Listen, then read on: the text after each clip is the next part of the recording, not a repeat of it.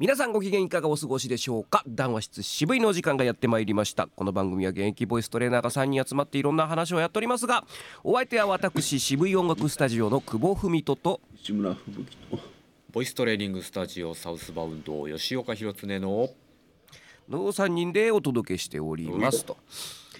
えー、今日は東京暑いですね。暑いですか？暑いっすね。暑い。20 27度まで行くとかいう話があるとかないとか、あー20あー今室内25度さしてますよ。うわすごい。高いですいやーだから昨日からあそうだと思ってあのこの防音室のこの暑さ対策をはいはい。やんなくちゃと、うん。あちょっとすいません早速お客さんが。来客ですね。う来客。大分は昨日一昨日み一昨日か3日前ぐらいに28から9度ぐらいまで行きましたよ。うんそういう報道あったね。なんですけど部屋の中寒いんですよね。えまだ？追いつかないんですよ部屋の中。もうあー。こうひでも一日一日暖かければ次の日暖かくなるような気がするんだけど。そこまでないんですよあそうなんねすいません。宅急便が来てしまいました、はい。はい。すいません、うん。はいはい。ありがとう宅急便えー、祖父母の素体が今届きました。えーお 俺の俺の金になる気がやってまいりました。はい。えー、そう話戻しまして。あのね暑くなってまいるとこのあれですね防音室の暑さ対策、うんこれがちょっと今年はなんとかやろうと思いまして今年暑いんですかね今年はまあいずれにせよ暑いと思うんですよなんかお二人はそのその一緒のねレッスン環境のあ暑さ対策はこれどんな感じで？あーうちはうちはあの別に防音室とかなくてえっ、とはいはいはいはい。8坪16畳ずらっとだだっ広いだけなので普通に冷房を入れてるだけです。広いいいですね、いいですね広いとねそれだけでもね。う木さんはでもそうですよね。冷房引いてますもんね冷房引き込んでるから冷房だ、うん。防音室以外のところが異様に暑くなって死にそうになるってはいう環境をなるほどね。まあ去年はあの、ま、窓に据え付けのエアコンを導入したので、うんうん。うん。と相対的に涼しくなって冷房が効くようになりましたね。おおよかったよ。やっぱり。なるほど、うんあれどうなんでしょう？あの冷風機とかうん。あのいわゆるこうルームクーラーと言われるやつがあって、うん。えーなんだっけな、えー、と除湿機能、えー、と冷風機能付き除湿機。うん。シャープとかねあのプラズマクラスターのやつとかうん。あるんですけど、あれはどんなもんですか除ね湿除湿冷風機とか。除湿機能があるってことは外にでうん。ホースが出てるってことでそういうすかことそういうこと。そう。だからまあその後ろからうん。排熱ホースでねこう出していくんですけどその排熱は多分できできちゃうのよ。うん。どれぐらいの威力があるもんなのかな。うん。もう5万ぐらいかけちゃえと思ってるんですけどほ今う5万ぐらいかけるんだったら窓を、ま、あれ？窓開くんだっけ？窓はねで窓のところはね涼しいんですよ。要はそのルームインルームなんで今この3 3.7畳の防音ブースがやっぱこう熱くなっちゃうんですよね。うん。吸気は吸気排気はできてんだけどやっぱそれじゃ追っつかないっていう現状ですね。そうん。そうか。まあそうなんだ。防音室の外は涼しいんだ。うんそうなんですよ。中だけか。だからやっぱ換気だもんね換気でしょうな。うん。まあそうムシムシしますよねおまけにやっぱり。そうなんだよ。除湿だけで結構涼しくなるもんかな。なると思いますよ。だなるはずだやっぱなるよね。うん。除湿。あれですよ。まあ買うか。あの、うん。あれ買えばいいんですよ。なんかあのなんか湿気を取るなんかゾウゾウさんとかいう名前の。水鳥ゾウさん 水鳥ゾウさんあれ俺なんかいまいち信用してないんだよな。あのーむっちゃくちゃムシムシする時に見たらタプタプになってたりするんだけど、もう全然取れてねえじゃん。取れた結果がそうなのかよくわかんないですけど。なかなか難しいですよね。そうそう、うん。うんなんかあのあるじゃんあの角質をごっそり取るとか。はいはいはいはい。あれもなんかそういうなんか入ってんじゃないのとか思っちゃうんだよね あのこすったらあの何顔のこうなんてピールななんていうのピーあるんですよ。かうん。このほっぺたの角質がボロボロになってくるみたいな。あれもなんかなんかこう樹脂が固まってなってんじゃないのとかね 俺。なるほど。疑ってかかっちゃう。なるほどなるほど。そうですよね。でもこう除湿はねやっぱ難しいですよね。除湿はでもねいずれにせよ必要だよね。うん。うん。これはやっぱ買うか。あ除湿機まあ結局ここのううちはこのスタジオが入ってるビルがね5階建てででワンフロアワンテナントなんですよ。で1階は喫茶店なんだったんだけど今この喫茶店のなんか倉庫みたいになっててそのけ喫茶店自体はねその神保町に何軒も持っててうんで2階が2階がうちなのね。うん。で3階がね整体師さんがいらっしゃるんだけどあんまりいらっしゃらないのね。うん多分予約が入った時だけそこでやってる感じで。うんだ結構まあその夜なんかだともう僕しかいなかったりするので、うんあのもう夜は開け開けっぱなしちゃったりとかでレッスンやるんですけど、ううん。んまあとはいえそれがねデフォルトなのはまあよろしくないのでとは思いますな。除湿は除湿機は効きますよ聞きますかね。6000円ぐらいの。とりあえずそれだな。うん。あのーなんていうか部屋の中の除湿機でこうタンクの中に水を溜めていってこまめに水を捨てるような除湿機ってないんですか？あるある。それそれああるあるある。んですね、うん。その方がなんか手軽じゃないですか？そそうそう中国製とかだったらうん。1万円以下で買えるんじゃないかな、そうそうそれで去年助かったもん。えあ本当ですか？うん。へえあると違うだからあのアマゾンのレビューとか見てると面白くてあのやっぱシャープのやつがものすごい信頼感がすごいのね。うんなんとなくわかりますね。やっぱうちもシャープだらけですもん。あの中国のメーカーでより100倍いいとか書いてあって、あれ？まあ、値段は23倍するんですけど。あれでもシャープって今資本中国じゃなかったでしたっけ？あれ、えーあの本杯。本杯はやめたんでしたっけ？あやめたんじゃなかったかな。なるほどなるほどあでも中国っていうかあれ台湾じゃなかったでしたっけ？中国。台湾なんですけど中国資本なんですよ、あややこしいんだね、うん。台湾って台湾は2つにやっぱ分かれてますからね。そうだね。うん。えー。そうですよそう。ちょっと対策を練らないとなーってもうまさに今日なんかね。うん。あれですね本当うん。で最近だからその20やっぱ5度前後まで気温上がってますけど部屋の中寒いんで、私今日4枚着てますよ。来すぎじゃないですかそれは。寒いんですいぶ。寒いんですって。落ち着かないんですよ部屋の中が温まるのが。はいはいはいはい。まあまだねごまだ10時とかねそんなもんでうん午前中はそんなもんかもしれない。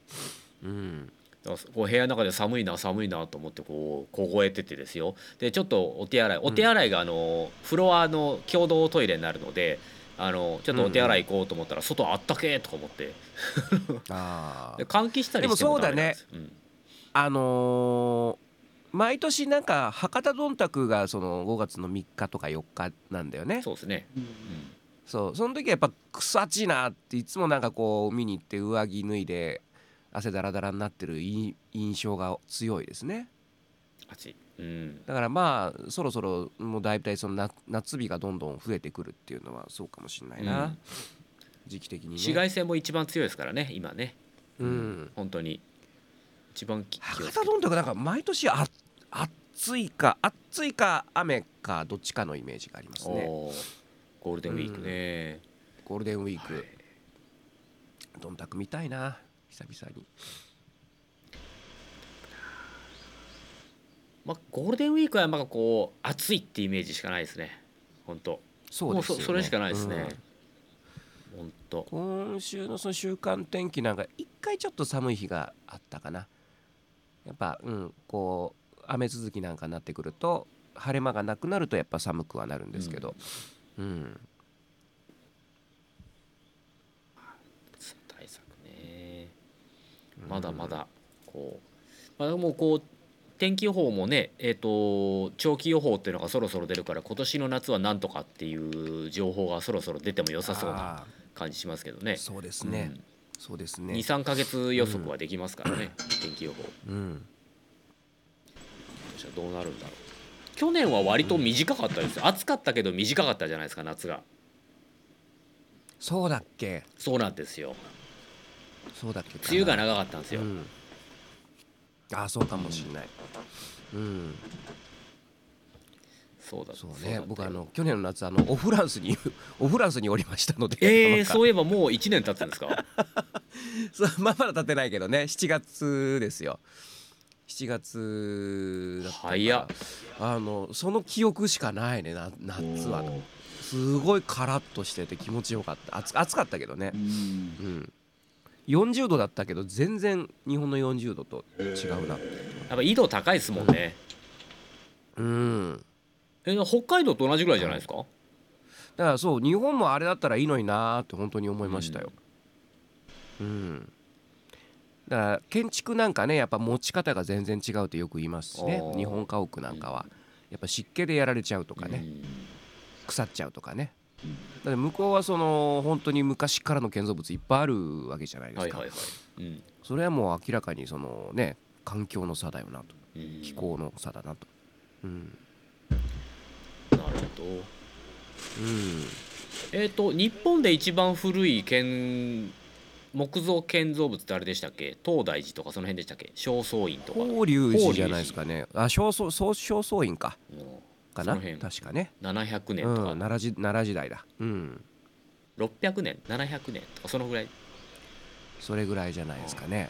あうん。ーすげえな。うん。向こうはどうなんでしょうか？いや多分もっと古いんじゃないかな。あでもそどうだろうね。今あるのは多分1800 1800年代とかだと思うけどね。うん。ほとんどがね。うん。フランスうんえーでももうあれからまあいやもうでも4月終わりですからね。もうもうもう 10, 10ヶ月ですよ、早いな。えそうですよ。今年ジャパンエキスポって毎年やってるんですか？毎年やってんですあよ今年は。当然ながらお誘い来ましたよ。あやっぱり。行かねえよ。お金お金ねえよこの野郎。と 全然もう全然儲かんなかったじゃねえかよっつって。まあでも肩書きがねあのそうそうそうそう。それでちょうどねあの実は今度あの渋谷パルコで取り扱いが始まるんですよ。でやっぱそれあのついおとついぐらいにちょっとねあの打ち合わせであの渋谷のパルコに行って打ち合わせしたんですけどもやっぱそういう話振られるんですね。フランスに行かれたんですよねみたいな。ああまあ行きましたけどみたいな感じで。なんかあの予約の取れない宿屋みたいにあなんか予約の取れない旅館とか宿屋ってなんかあのほらゴールデンウィークとかなんかこうん。うねあの泊まり行ったら来年の分とか言って予約するじゃないですか。ああもうね来年のもう同じはいはいはいはい同じ日に予約して帰って行ったりするんですよ。はいはいはいはい粋な人たちはね。ううん。ん粋だね。うん。さああのジャパン。ライブのお客ライブのお客さんもみんなそうしてくれればいいですね。うん、だから。もうジャパ先3ヶ月まで埋まってるみたいあのこうエキスポもそういうのあんのかなとか思って。な。ああ、来年ね、まああれも面白いビジネスだなとは思いました。勉強になりましたよ、本当に。まあ、ビジネスですね本当ね、うん。ビジネスビジネス。うん。えーすごいでもね、片やね、そのおもちゃのイベントっていうのは今結構世界的にやっぱ盛んになってて、うん。この間あのまあ僕は行けなかったんですけど、お友達界隈があのタイのね、タイトイエキスポっていうのかな。ほう。んタイトイエキスポ、うん。はい。そうそうそうそう。でタイってどうなんすかって話聞いてその物価とかね、だって物価がものすごい安く安かったら日本日本で売ってる価格ってものすごい上がるわけじゃないですか、そんなた高いおもちゃ買わないよって思うんだけどでもやっぱりそういうこういわゆる個人クリエイターたちが世界中から集まってきてで当然ユーザーも世界中から集まってくるんでいやタイは久保君行った方がいいよって言われて。まあ、へえ。だいぶ物価も上がってきてますからね。そうあの思ってたよりね、安くなかった。そうそうそうそうなんですよ。な、うん。7割うんえっとジュースがペットボトルが70円ぐらいかなっつってたから、70円か80円ぐらいっつってたから。うん。思ってたよりはねそうなんだよ。だから日本が全然成長してないっていうだけの話であの世界は成長してるんですね、そうなんですよ。あのロシアですら成長してるって言いますからね。はい。いやーそうなんだなーと思いましたね。そうなんですよね本当。だから結構うん。タイ、えっと、私最近知り合ったあの方で、うん。えーちょうど年が70ちょっと過ぎの方なんですけどあの、うん。大分に来られて7年か8年目なんですけどそれまでうん。10年、10年から15年ぐらいタイに住んでたんですって。で物価が上がってきたからあの当初の計画と違ってお金がなくなってきたから帰ってきたって言ってました。あー一時期言ってたよね。そのもうね老後を向こうでね、向こうの日本人街みたいなの作って、なんかそこでこうねリタイアしたご老人たちが。ねその昔の昭和の日本っぽいからっつっうん。て移住するなんて話がよくありましたけど、ね、割と退職金持っていけばなんとかなるみたいな感じが、そうそうそうそうあったらしいんですけど。タイとフィリピンとかね、うん。あった。うん。あなんか全然計画と違ってきたからって言って。へえもう日本にいるのと変わらないって。うん。そうだろうね。あのパッと見もなんかすごい似てるよね。バンコク市内とかはね。うんなるほど。タイはでもそのね、まあ、政情もあるよねその軍事政権だったりなんだりとかね。うん、ただやっぱりね今その中国がやっぱその政情の話で言うともっと不安定なのそうでですね。あのね日本人が拘束されたりとかってあるので、いなんで行くんでしょうね。結構そういうこうわからん。やまあ言うてもまだ工場はねいっぱいありますし、うん。そこと契約してやってるところが多いのでただやっぱそういうこうイベントごともね今中国からこう撤退してそういうタイとかに移ったりとかは台湾に移ったりとかって今多いみたいですね。もうそれはもう東南アジアとかインドとかに移さないと、あの中国も人件費上がってますし、ううんんそれこそ正常不安っていう話をすると、あのー全部接収されますからね。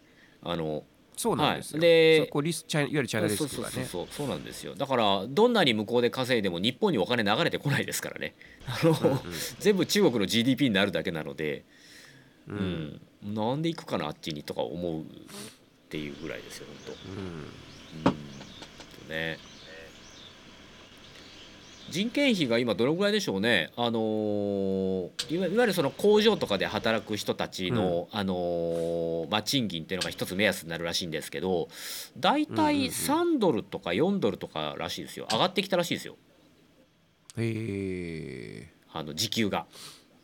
うんうんうん。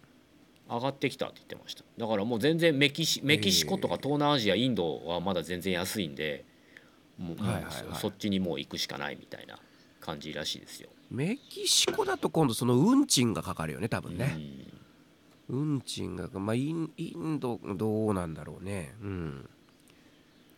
インドもまあインドも割と遠いですけど、う、うんんいやあのーいつもねそのあのソフビのフィギュアを作る時にですね工場に行くわけですよ工場に行くのが工場があの葛飾のねなんかね駅からすごい離れたところにあの立石とかね青戸とかあの辺にあるんですよ。でこう工場がまたそう駅からまた遠いところにあんのよ。でももうそこから歩くしかなくて10 15分ぐらい10分か20分ぐらいこうテクテク歩いていくんですけどもその道すがらこう町工場がいっぱいあるのね。ネジ専門とかね。なんかねもう本当に日本のそのなんていうんですか工業ね第二次産業を支えてるようなまあ言ってみれば零細なんだけどあのすごく多分全世界のネジここにあんじゃねえかみたいなところがね、あるんですよ。そう工場とその販売店兼業のねじゃ事務所の兼のね会社があったりとか面白いんですけど。ただやっぱりその工場に関して言えば同じ工場のこのえー、とまあ例えば旋盤とかねその工工業機械とあと技術もやっぱり同じ技術をやっていけば当然その人件費が安いところが勝つに決まってるよなとかって考えると、まあ、なかなかそんな一筋縄じゃいかない問題なんだろうなとか思いますよね。ひあのやっぱこうあのに日本品質っていうかメイドインジャパンとかとは言ってるけどけど同じ工程で同じチェックをしていけば品質は一緒なわけじゃないですか。だそれはどこもう本当に戦ってい戦いだよなと思いますよ。なるほどまあでも多分ね、真似できないと思うんですよ。ううん。んそのなんていうかあの、まあ、コンビニにあるね。例えばその有名ラーメン店のカップラーメンが必ずしも再現できないように。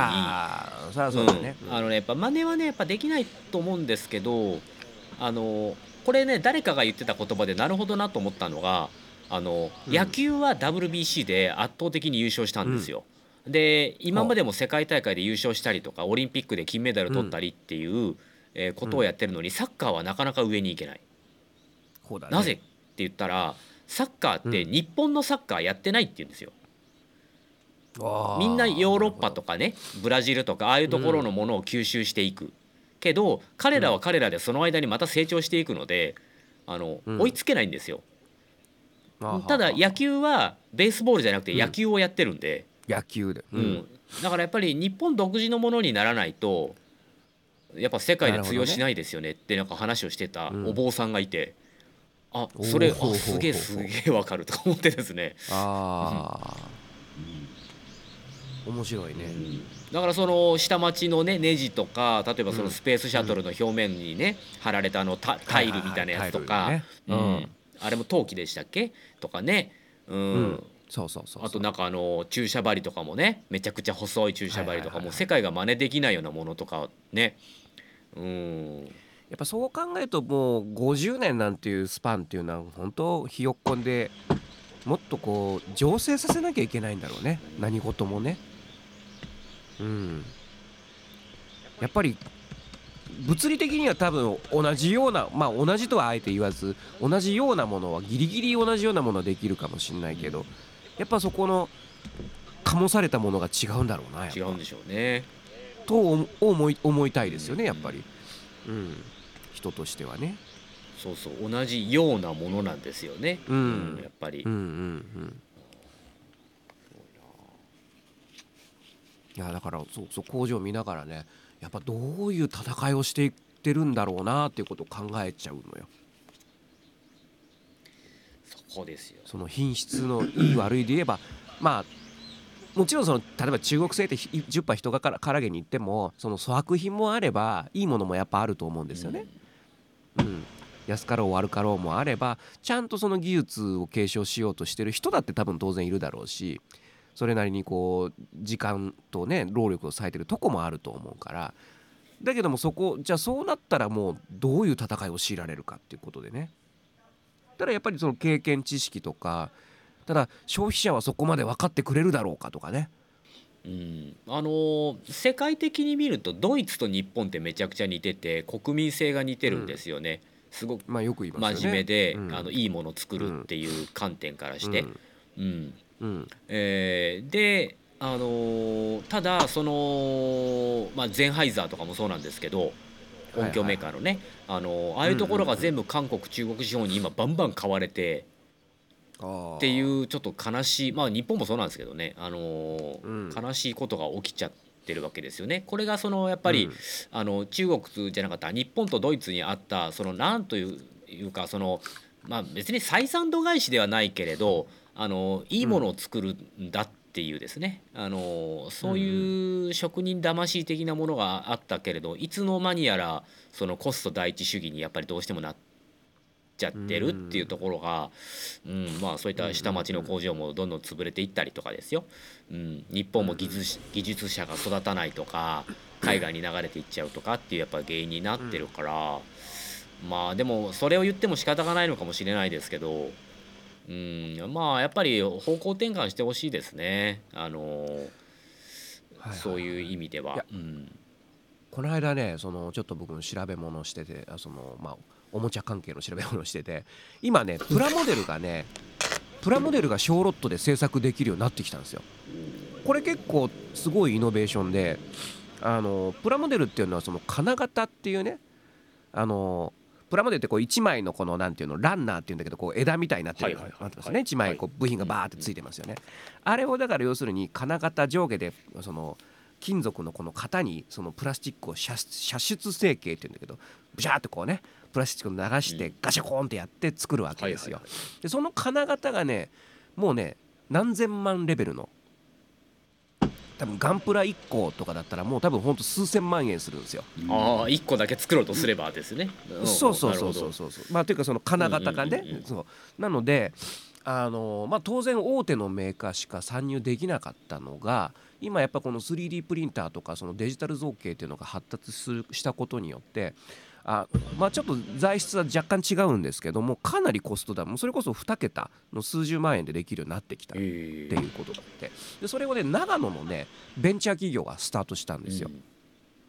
で、えーそのちょうどそのインタビューみたいなねそのビジネス雑誌かなんかのインタビューでそのあ長野のあのベンチャー企業が出ててそこの社長さんがやっぱすごくいいこと言っててこれからはもう大量消費のあの時代がもう終わると。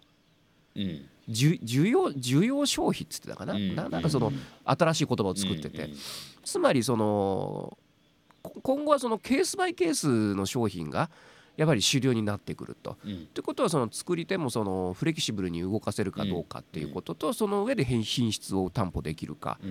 っていうことを重視していきたいと。いやいいことね。いうことでまあこういやそうそうそう。だからそのねな何十万個作ってバーって安安く売るっていう発想がもう壊れてきたんだうんとうん。なるほど。面白いことをおっしゃると。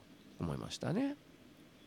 確かに言われてみればもうその大量消費っていうのはもう僕らは多分頂点を見てるじゃないですか。うんひどい時ダイ代でしたよ。ソーがあって、ユニクロがあって、うん。でだけどユニクロもだんだんこうブランディングをちょっとずつ変化させてきたりとかねでダイソーもやっぱりこうあの同じく300円1000円のショップ作ってみたりとかあと意外とあもう100円じゃあれ売ってねえんだなっていうのが最近増えてきてたりとかそうなってくるとまあそのダイソーの商品でもいいものもあればあこれはもう100円じゃどうしようもねえなっていうのいっぱいあるじゃないですか。でそうするとやっぱり少しずついいものを手にししたくなるなっていう消費者は多分もう増えてきてますよね。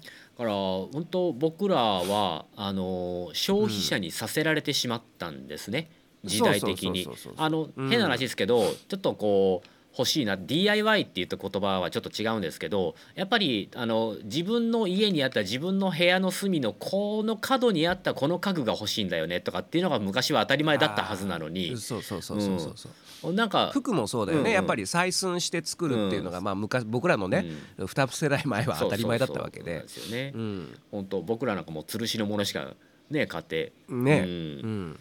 体を服に合わせようとしますからね。そうそうだよ、ほんとそうですよ。うん、でも消費者にさせられてしまったんですよ私たちは。うん。うん、いいいいお話だと思いますそれは。ね。うん。うん、あの確かにそうかもしんないなと思いましたね。本当。いやだから本当ちょっとなんか話聞いてあのうん、町の板金屋さんとかねあのにお願いして、あのちょっとこういうアルミのスマホケース作ってほしいんだとかって言ったらつくひょいひょいって作ってくれるって言うんですよ。町の板金屋さんとか。はいはいはいすげえなとか思って。いやそれはあるよね、今そういうサービスもね、うん結構、うん。で彼らからすると、あのーそう当たり前っちゃ当たり前なんでしょうけど、そうだよね。まあ、ネットとネット見てるとそういうこういわゆるさそういうこう町工場をやってた人たちのこのまあ若旦那と言っていいのか、まあ、世代的には僕らよりちょっと下ぐらいの人たちが、うん。そのまあ技術は継承しつつもなんか面白いことやっていくみたいな人たちが結構増えてて、うん。あのー面白いですね。もう一個すごい欲しいなと思ったのは有田焼のね恐竜があんだよ。これ作ってる人がいて。めちゃくちゃ可愛いのあこういう発想は面白いしで技術もちゃんと継承してるし、まあ、もちろんお高いですけどね。うんいいなと思いますよ。なんか陶器の置物とか昔ありましたよね。それこそ豚の貯金箱なんかそうだったじゃないですか。あそうですね、うん。あれもだからね ダイソーでもう売っちゃってたからね、やっぱなかなか買う人がいないとかっていう話は聞いてましたけどねうんなるほどこうなんかあります？そのなんていうか自分用に作ってほしいもの。自分に合わせてこう何かこれは欲しい。最近あの僕最近知らなかったんですけどあのスマホのショルダーケースって流行ってるんですよね、あ今流行ってるね。女の子よくやってる。なんか知らなかったんですよね、で僕らそれうんうんあのショルダーはいいんですけど首から下げるの欲しいなと思って。うんうんうん。ネックポーチっていうかネックストラップ的なものが欲しいなと思ってですね、はいはで、うん。その時にやっぱ自分の体に合ったはい。あのもちろんベルトのバックルみたいに長さ調整すりゃいいっていう話っちゃそうなんですけど、なんか自分の体に合った感じのすごいジャストフィットするようなものが欲しいなって、ああ、うん。それで言うと僕あのモッズスーツ1着ぐらい欲しいなと思ったことがあってあのーミシェルガン・エレファントが着てるようなシャッとしたスーツありますよね。あれはやっぱもうオーダーじゃないと無理だよね、無理で。で確かに下北かどっかにねそのもうもう昔からそそのバンドマンとかがよく発注に来る有名テーラーがあるんですよ、でもうベテランのおじいちゃんがやってるところがあってね、さあちょっと一一着作りたいなってその前にちょっと体絞んないやなみたいなね それはずっともう10年ぐらい持ってる、うん。うん、そうです絞っねてないね。スーツとか靴とかはやっぱり作ってほしいなって思いますね、ね。うん。うん。だからなんかたよく言うのは靴なんかそうだよね。そのあのちゃんと手入れすればこれは数十年使えるからこの値段でもっていうよね、なかなかそこの発想にうん。ね、あのそうだなっつってパンって出せないっていう現実も今まであるし、うん。あるしなそうですね。あー本当いやもう本当あの理屈を考えたらいろいろその例えばこうね食べるものとかもそうなんですけど、うん。あのうん。今食べてるものの1.25倍とか1.5倍ぐらい出していいもの出せば体は健康に保たれて将来的な医療費もかかんなくて結果的にお得なのにみたいなこと言われてなるほどなと思うけど けどですよね。うん。そう。けどなんですよね。なかなか。そうやっぱこうそこがやっぱね目の前を取っちゃうところもあるよね。そういざやっぱりねスーツがいるってなったらなんかねあの辺ねうん。青山やらなんかあの辺にいて吊るしのねなんかこうそう。3万円とか5万円ぐらいのもの買っちゃうわけですよ。そうよ、うん。うん、これでもいいんじゃない？とか全然それだってそんな毎日着る着ないしとかね、うん。うん。冠婚葬祭ぐらいでしょみたいなねとか。そう。そうなるとやっぱもう所得の底上げしかないですよ。ということで僕は先ほど期日前投票にちょっと行ってまいりました。素晴らしい。はい、うん、えっ、と江東区は？江東は区そうですね。区議会議員選挙ですか、えーと区議会と,、えっと区長。ああ区長。区長が、はいはいはい。あのーまあちょうどこのこん今回の区あの区えー、と区長選にはもう不出馬だと健康不安で不出馬だっつって息子が出馬したんですよ。まあ、息子ずっと区区議会や区議会議員だったんだけど、で、えーいよいよこの区,、えー区議えーなんだっけ区長選始まりますって言って記者会見やった日にそのお父さん亡くなっちゃったねあらあら。ああ。うん、えー、弔い合戦とかどっちのに転ぶ？弔い合戦あの まああのじ地元の人なんでね、ええ。あまりこう 悪いこと言えないんだけどちょっと美味しいと思っただろうなとかね。ま あでもな何の弔いやねんとかちょっと思いますけどね。そうそう と思いますけど。美味しいというかまあ美味しいは言い過ぎだけどまあ追い風になるなぐらいには思っただろうなね。まあそうですよね、あとまあうちそうね江東区はそんなまあ割と普通というか、えー、とまだこうこの千代田区もやっぱちゃんとしてるけど武蔵野市がなんかねいろんああな人武蔵野市はね 武蔵野市はもうひどいひどいっつえですけど。あとヘズマ流が豊島区議選に立候補してるでしょ？へー。あああ釈放されてるんでもんかね。そうそうそうそう。まあまあ受かんないとは思うけど難しいよね。あの辺、まあ、要はお金がも欲しいわけでしょあれは。うん議員としての議員報酬ではしょうね、うん。だからまあその出馬するのに何らかのハードルを課すのはまあ憲法上よろしくないとして、うん。やっぱ公開討論はするべきだと思うんだよね。そうですね。まあでもね。区議会議員あたりだとそのいわゆる政見放送とかもありませんしであの、うん。出る人数が多すぎて、ううん。ん、あの収集がつかないっていう。いや,、まあね。やるメリットがないんですよね。多分新聞社とかも、うああ、ん、そんなに何十人も集めて。だからそうだね。ずいぶんいるもんな。ずいぶんいますから。うん。いぶんいるんですよ。だから県議会とかあのいわゆる都議会とかでもやらないですよ、うん、やっぱ首長あたりにならないと、うん。うん石村だからそこうん。あ石村さん。のところ何区でしたっけ？板橋区ですか？いあ板橋区はどうですか？今回。板橋区議会議員とか区長あるんですか？ありますよ。区長と区議会議員。区長。も？区長も。あるね、えーある。うん。ある。候補者が出てる。板橋区。何人ぐらいですか？あの区議会議員って。定数。何よ40人ぐらいですか？何人ぐらいだろうな。見たことないな。ポスターって何枚ぐらい貼ってんですか？江東区とか。いや40枚ぐらい貼ってたと思うよ。ですよね。やっぱじゃあ定数がうん。3 4 0ぐらいやっぱいますよね、こんなにいっぱいいんだなと思って、うんいるんですよ。やっぱ人口比率の問題ですけどね、いやでやっぱねそういうその中でバーッといるじゃないですか。だから結局その駅前に立ってる人とかねあの街頭回ってくる人とか、あとあこの人は知ってる。あこの人ここういう人いるんだとかね。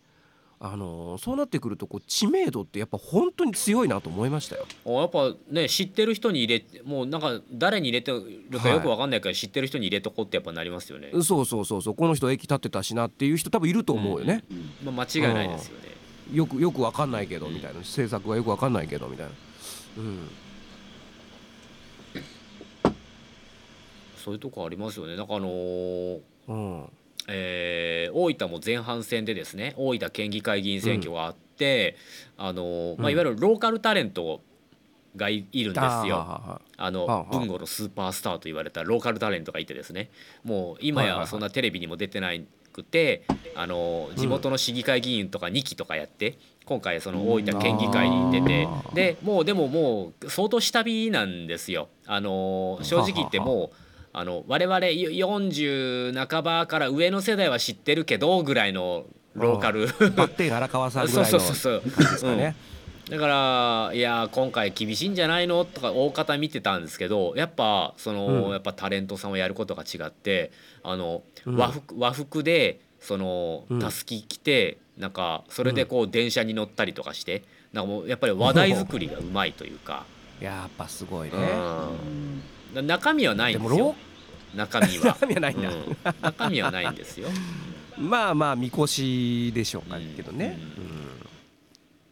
いやでもまあそのローカルタレントから正解そのね地方議会っていうのはまあ一つのこう成功例でしょうね。まああの王道でしょうな。まあ利用しない手はないですよね知名度。を。うん。あの福岡市のあの有名な市長さん、高島市長さんはいはい。あ、ね、全国的に有名な、えー方なんですけど、あの方は、あのー30代で福岡市の市長に立候補して見事当選されて今すごいね。3期目かな、3期目か4期目すごいね。か。すごいんですけど、あのーもうもうもともと政治家になるつもりで、あのあのうん。大分出身の人なんですけどもともと政治家になるつもりで福岡福岡放送に福岡の放送局に就職したと、アナウンサーに。へえもともとそのつもりだった。戦略家だね、うんうんうん。だからそうだからもう30代で、えやっぱこう知名度っていうのがねいかえにうん。いかに大事か、ね。うん。本当ですよ。かといえばあのあれひどかったねあの神奈川えー、神奈川知あれ事 は何ですね。神奈川県知事。神奈川県知事か。あれはあれはちょっと武士の情けはないのかと思いましたね。あの黒岩市長の。黒岩県知事か。あのラインはいかんよ。あれはいかん。あれはさらしちゃいかんよ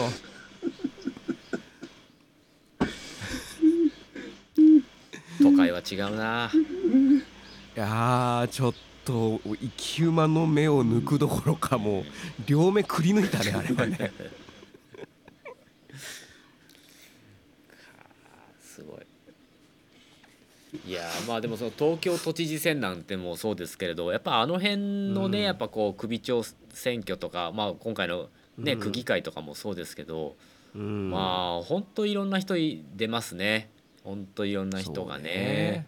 神奈川県知事選も何人出ましたっけ、結構出てましたよね。県知事はねよえっ、と4人で戦ってたあなそのぐらい出て話ましたよ聞きね。4人そうそうそうそう。で残りが結構ひどいんですよね。ちょっと電波が電波がかったおじいちゃんと、あとあのガーシーのあれじゃなかったっけ、そうそうそうそう。うん。選択肢がないじゃないかと。そう選択肢がないまあでもまああれはあのメールは脳幹にしてあげようよって思うけどな。さらされ損でしょ結局。まあ誰かが足を引っ張ろうとしたんだろうけども。悲しいなあのおじさんおじさん公文。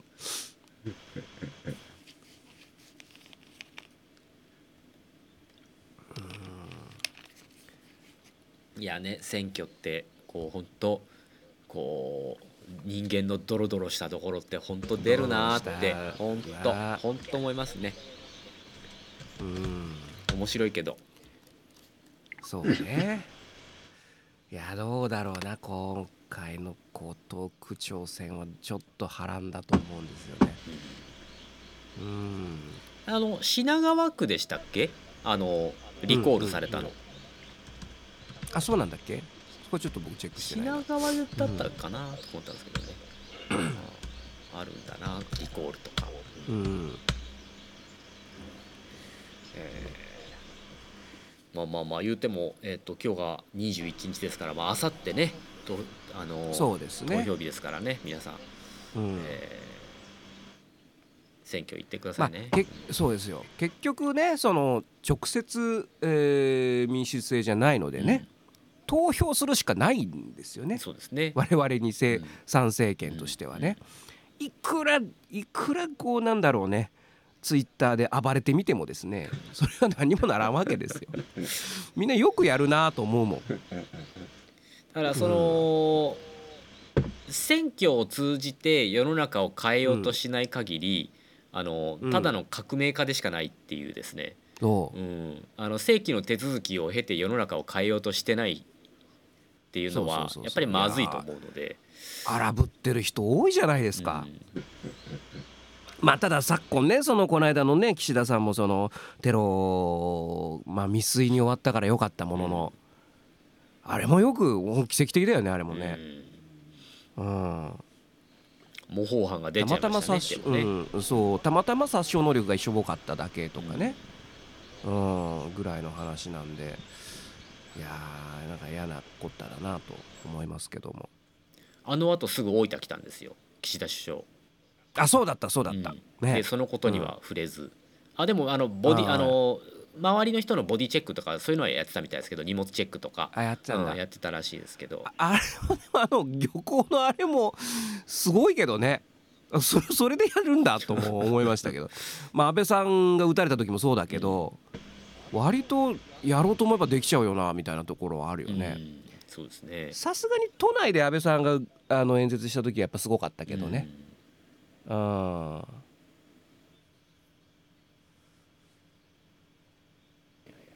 まあ、あれお立ち台とかがなかったから逆に良かったのかもしれないしね。そうですね。そうかもしれないですね。ね。うんううん、ん、確かに。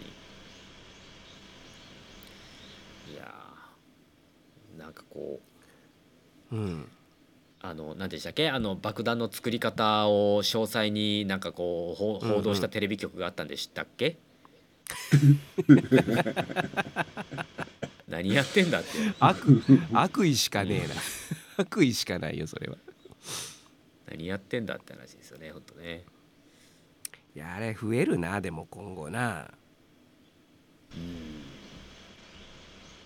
いや何かしらあるやっぱあると思いますけどそういうのはね、うん。いやいやいやいや。いやちょっとなあでも。あのなんかちょうどあの取り押さえたのもなんかその地元の漁師さんが2人かなんかでね取り押さえたって言ってましたけどあれもちょっとねあの危険な行為ではありましたよね。あのいやうんまあでもまああのあのおじさんたちは多分 普段からそうだね まあそうまあそうなんでしょうけどあれがやっぱねあの自爆テロみたいな感じだったらねあのねうん周りの人たちみんながやられてねっていうことでちょっとそうだね危なか危ない行為で危はあっないけどたんですけどね。あの江さんはもう多分毎晩のようにあの居酒屋で 若いもん閉めてヘッドロッんだと思うよクヘッドロックしてるんですよね。うん、ヘッドロック。あのおじさんが着てたねワークマンのベストがね あのプレプレネになるという。面白いなと思いましたけど。そうな。あれを魚に酒の飲みますねしばらくね。あのでもおっちゃんはあれだね。あのー松代まで英雄だね。あうん。ああれは誇らしいよ家としてはね。あなんかお直接お電話があったらしいですけどね。直接岸田さんから電話があった、なんか表彰もされたんだよね、いやあれはいいあのおじさんいいことしたと思うよ。じいちゃんはなっつってね。あのひいじいちゃんはなとかね。もう松代まで語られる。総理大臣を守ったっつってね。ちょっと尾ひれがついてね、うん。ああいいよなあのおじさんはそうかなでもでもああいうのがあると本当、本当の意味で命かけてる政治家ってどのぐらいいるんだろうなって思いますよね。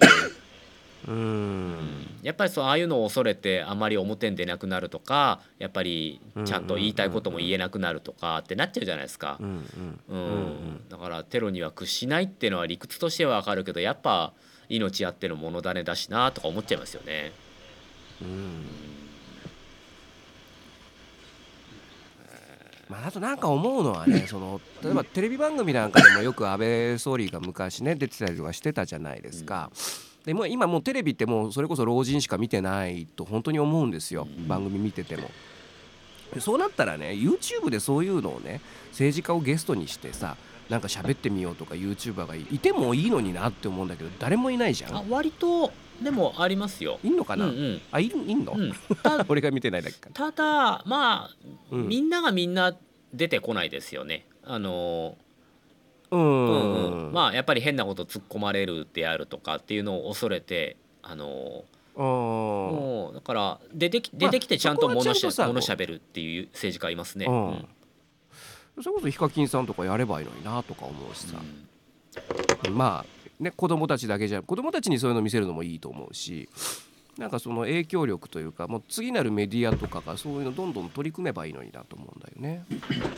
あのーまあ、YouTube が特に今は言論統制が激しいっていうところもあって、まあ、外資もあうるしね。ん、だから、まあ、そういう意味ではあのニニコ生とかニコ動って全然そういう制限ないんですよ。全く制限ないんですよね。そううん。いうところではやっぱりうん強いから、うん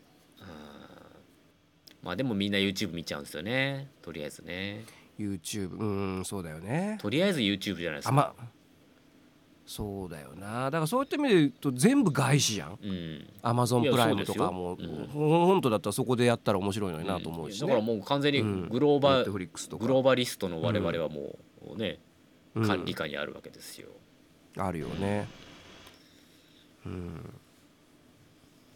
だからまあそれこそ久保さんもいつも言ってますけど、NEC 富士通を頑張れよって話であって。そうだよね、日本独自のも。うんなんか Google が全民放を放送するかもしれないっていうなんかね。危険。話が今ちょっとあるあるらしいよ。へえ。すごいな。いやもっともっと本当ねうん。こうこ国産のね SNS であったりとか、まあミクシーとかもそうですけど 国産の SNS であったりとか、うん。そういうのはもっと頑張ってもらわないと困りますんでもうね本当ね。TVer がそうかな？TVer 国産かな？TVer そうですかね。そうだよね、だからその辺でなんかやっぱやんないとダメだようん。ねうん。まあそんなことをいろいろ思う選挙戦ではございましたがさてね来週どうなってるかですよ、うん、来週といったと。ゴールデンウィークうんはい。直前スペシャル、ですね。スペシャルでも何でもないけど、ね。はい。スペシャル。で、い、つも通りですけどもね。はい、ということでじゃあ今日はこの辺でお開きとしましょうかね、うんはい。ということでお相手は渋谷音楽スタジオの久保文人とボイストレーニングスタジオサウスバウンド吉岡弘恒の3人でお届けしました、また次回お会いしましょう。さよなら。さよなら